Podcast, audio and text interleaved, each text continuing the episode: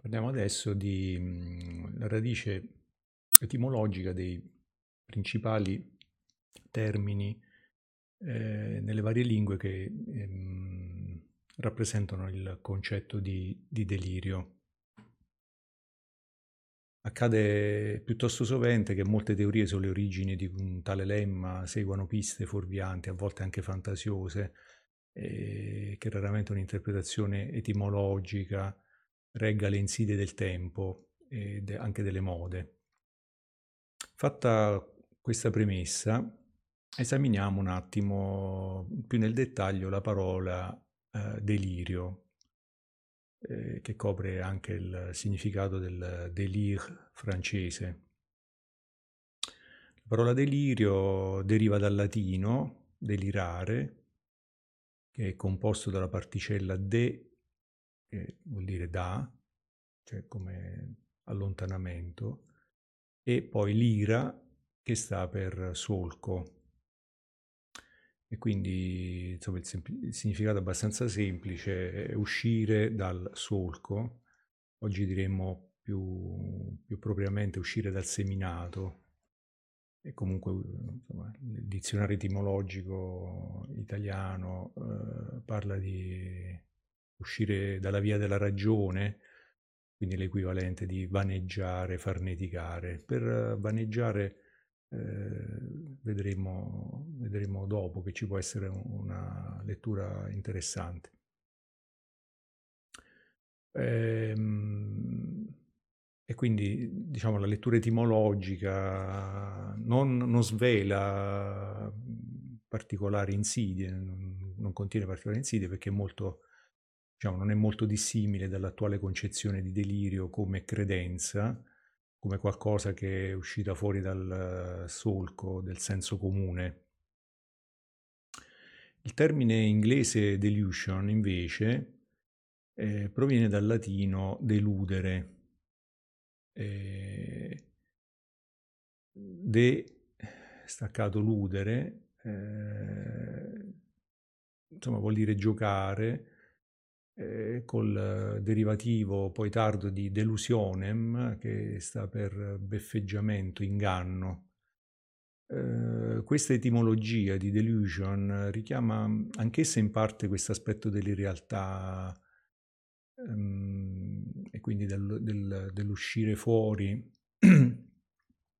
ma eh, contiene anche l'elemento suggestivo dell'inganno, o anche dell'autoinganno eh, di questa credenza illusoria. Il tedesco van, che indica la parola van, delirio, appare più interessante, mm, anche più arcaico.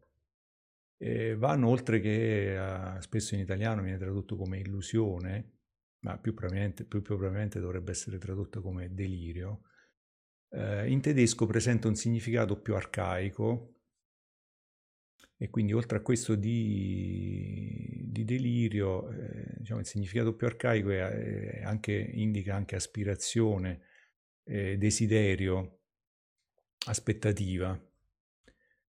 Eh, quindi il delirio non è solo l'unico, l'unico ambito di significato. Questo significato richiama il carattere fantastico e onnipotente dei temi deliranti e deriva, deriva dalla radice indo-germanica, indoeuropea di van o ven. E, diciamo che anche, anche, nel latino, per esempio, eh, si indica con cioè tutta questa radice eh, porta per esempio nel latino a Venus, che è poi la divinità insomma, dell'amore, eh, per i latini Venus è l'amore carnale.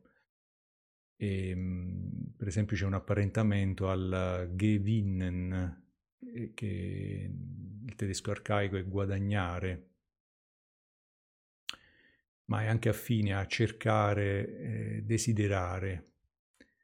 Il, il, derivato medio alto tedesco van Vanaz eh, indica sospetto, eh, simile a un altro termine tedesco, Angewohn, che sta per, uh, per diffidenza.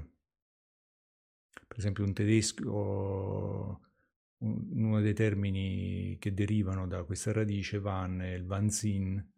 Vanzin è la insensatezza, la demenza, e che lo rende affine questa vanzin al latino vanus, ma anche al latino vastus. Diciamo di questa radice indoeuropea di van, ven, eh, che porta al latino Venus e per esempio di venerari.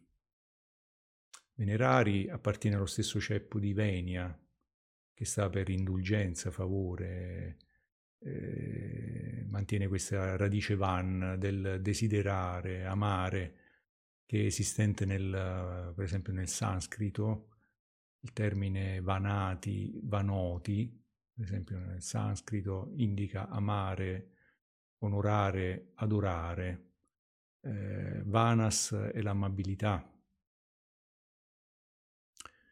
E, e, e, questa radice van, van ven, eh, giunge poi nell'antico alto tedesco come Wunsch, che diventa nel moderno tedesco Wunsch, Wunsch sta per desiderio, brama. E se dobbiamo prestare fede a queste ipotesi etimologiche, possiamo evidenziare diciamo, fondamentalmente quattro aree semantiche all'origine delle parole che designano il delirio. Un primo aspetto è legato alla vacuità, al folleggiare. Eh, ricordo che folle eh, deriva dal latino follis. Eh, il follis era un, diciamo, una vescica di maiale riempita d'aria, l'equivalente del nostro eh, pallone gonfiato, insomma, era una vescica con la quale si giocava, quello è il follis. Eh, quindi questa prima radice della, della vacuità, della vanità, no? dell'essere demente. Eh, poi c'è un secondo aspetto, che è quello proprio del, del delirio, delirare, cioè l'aspetto di, dell'uscire fuori dal, dal seminato, eh, quello di stare fuori dal solco, la, per esempio questa cosa della vita estorta, che per esempio Biswanger no, trova alla radice della, diciamo, del, delle esistenze eh, schizofreniche, no? questa che è la, la Verstigenheit, cioè questo, la Verschrobenheit, anzi scusate, che è questa specie di eh, essere sghembi, di essere... Ehm, poi eh, un terzo aspetto che viene fuori insomma, dalla radice van, ven, insomma, abbastanza documentata. Queste sono diciamo, informazioni che, che, ho tratto dalla, dal Pfeiffer, che è il dizionario etimologico tedesco, insomma, abbastanza autorevole come, come dizionario. E questo terzo aspetto che non, non c'è nella radice italiana, latina, delirare, né, né in quella del delusion, no? c'è questo aspetto appetitivo il, legato al desiderio, no? questo aspetto desiderante dell'avere delle, delle, aspirazioni. E un quarto punto eh, che è più diciamo, presente nella, nella radice di deludere, di delusion quindi, è la parte che riguarda l'inganno o, o l'autoinganno. E, ehm, quindi, diciamo, abbiamo detto prima le definizioni attuali di delirio, Beh, quelle, eh, no, queste definizioni de, del DSM, anche quelle insomma, che si trovano sui manuali, quindi affini a, a credenze, mh, sembrano però in qualche modo coprire solo le prime due aree semantiche eh, mentre eludono completamente la domanda, per esempio, del perché i pazienti siano così pervicacemente attaccati ai loro deliri e del motivo per il quale questi deliri siano così poi auto, autocentrati. Eh, quindi la parte 3, c'è quella appetitiva, desiderante, e, la, l'aspetto legato alla, all'inganno, alla delusione, alla delusion. Eh, sembrano degli aspetti che sono stati diciamo, allontanati completamente dal, dal campo semantico del, del, delirio, che ripeto poi nella declinazione anglosassone, moderna, eh, prende la piega di un semplice disturbo cognitivo che è un epifenomeno fondamentalmente di qualcosa che, di, di neurobiologico sottostante, non c'è questo aspetto appetitivo eh, che invece noi riscontriamo no, con una certa regolarità nelle dinamiche psichiche dei pazienti. Parliamo adesso di, di Jaspers. Ehm, facciamo una, una introduzione del, del, concetto di delirio, eh, parlando insomma in generale di dove, dove è collocato. Quindi il, il discorso sul delirio eh, nella Allgemeine Psychopathologie si trova eh, nella prima parte che, la, che è dedicata alla, ai, fa, ai, singoli fatti della vita psichica e nel, nel primo capitolo.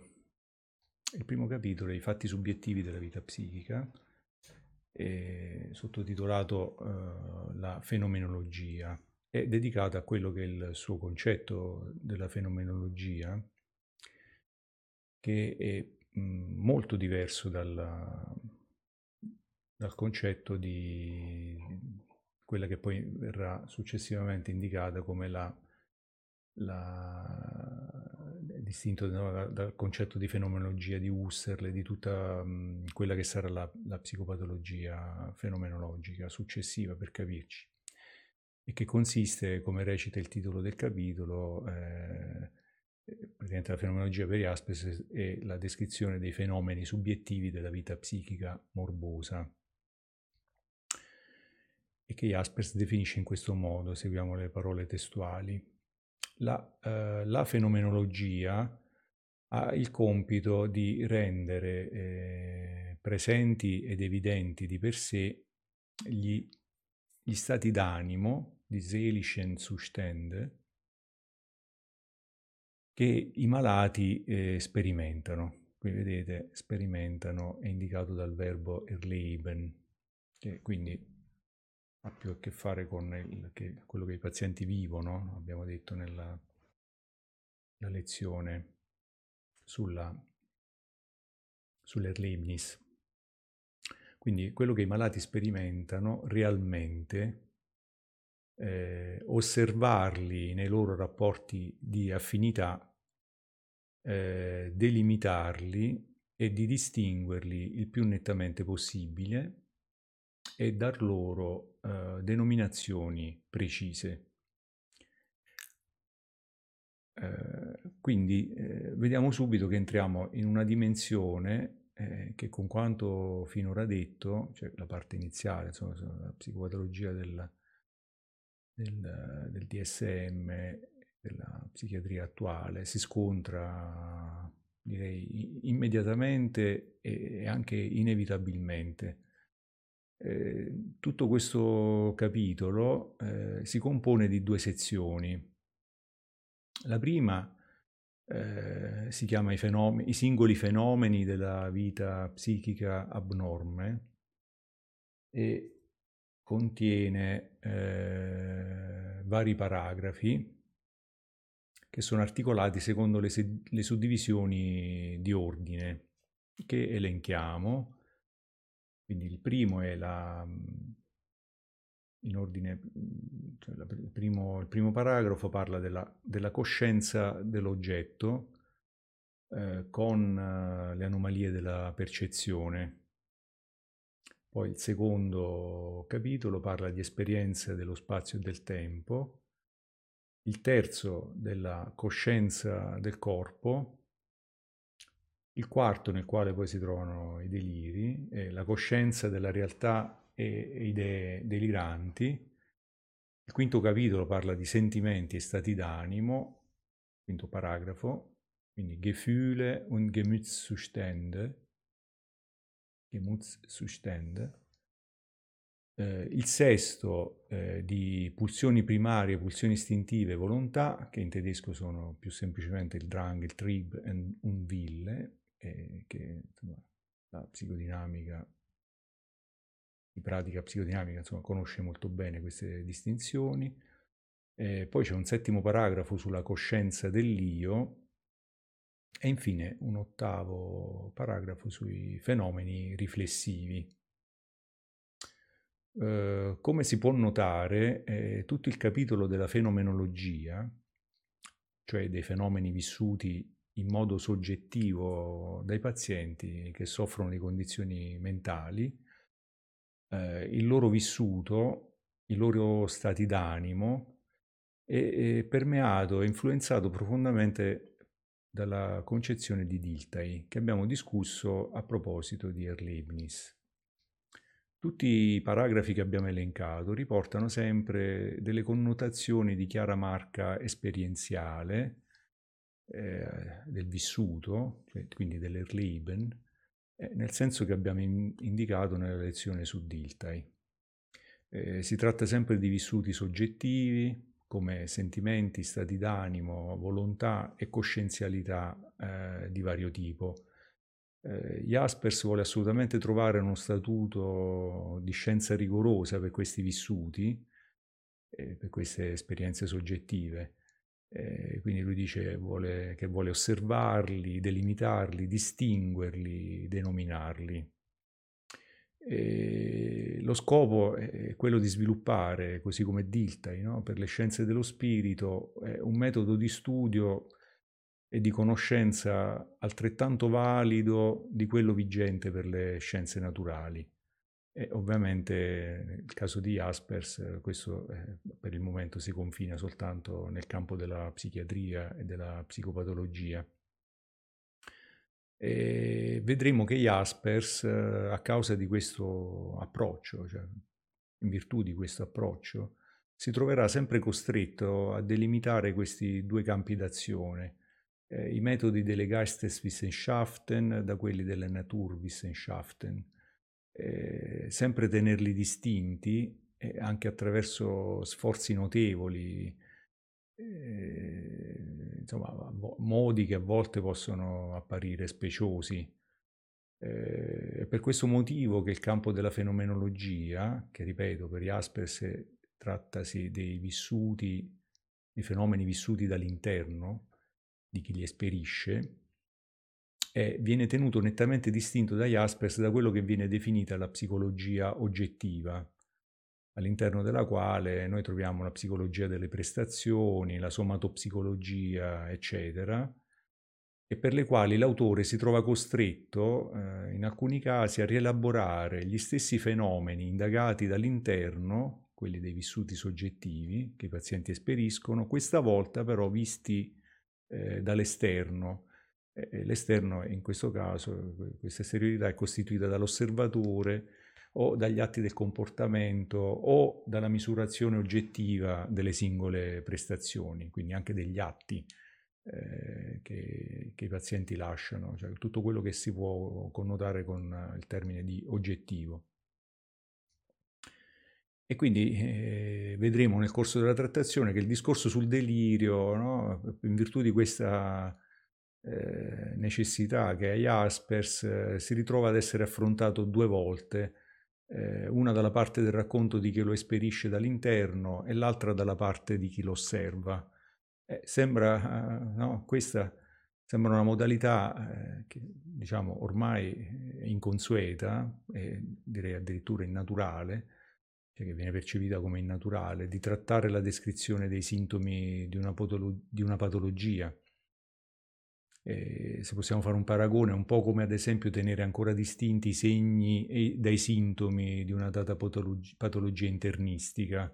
Di solito adesso vengono accomunati in uh, criteri che in qualche modo non rispettano più questa distinzione tra segni e sintomi. Eh, Eh, ovviamente questo compito agli Jaspers eh, appare ancora perfettamente congruo e naturale. Eh, in questi aspetti viene fuori è quella che è una molto apprezzata capacità di quest'autore di presentare i problemi attraverso quella che viene definita una polisemicità e una poliedricità, no? e che tra l'altro sono i motivi che lo rendono poi così ostico e tra virgolette incomprensibile da parte di chi si approccia per la prima volta alla psicopatologia.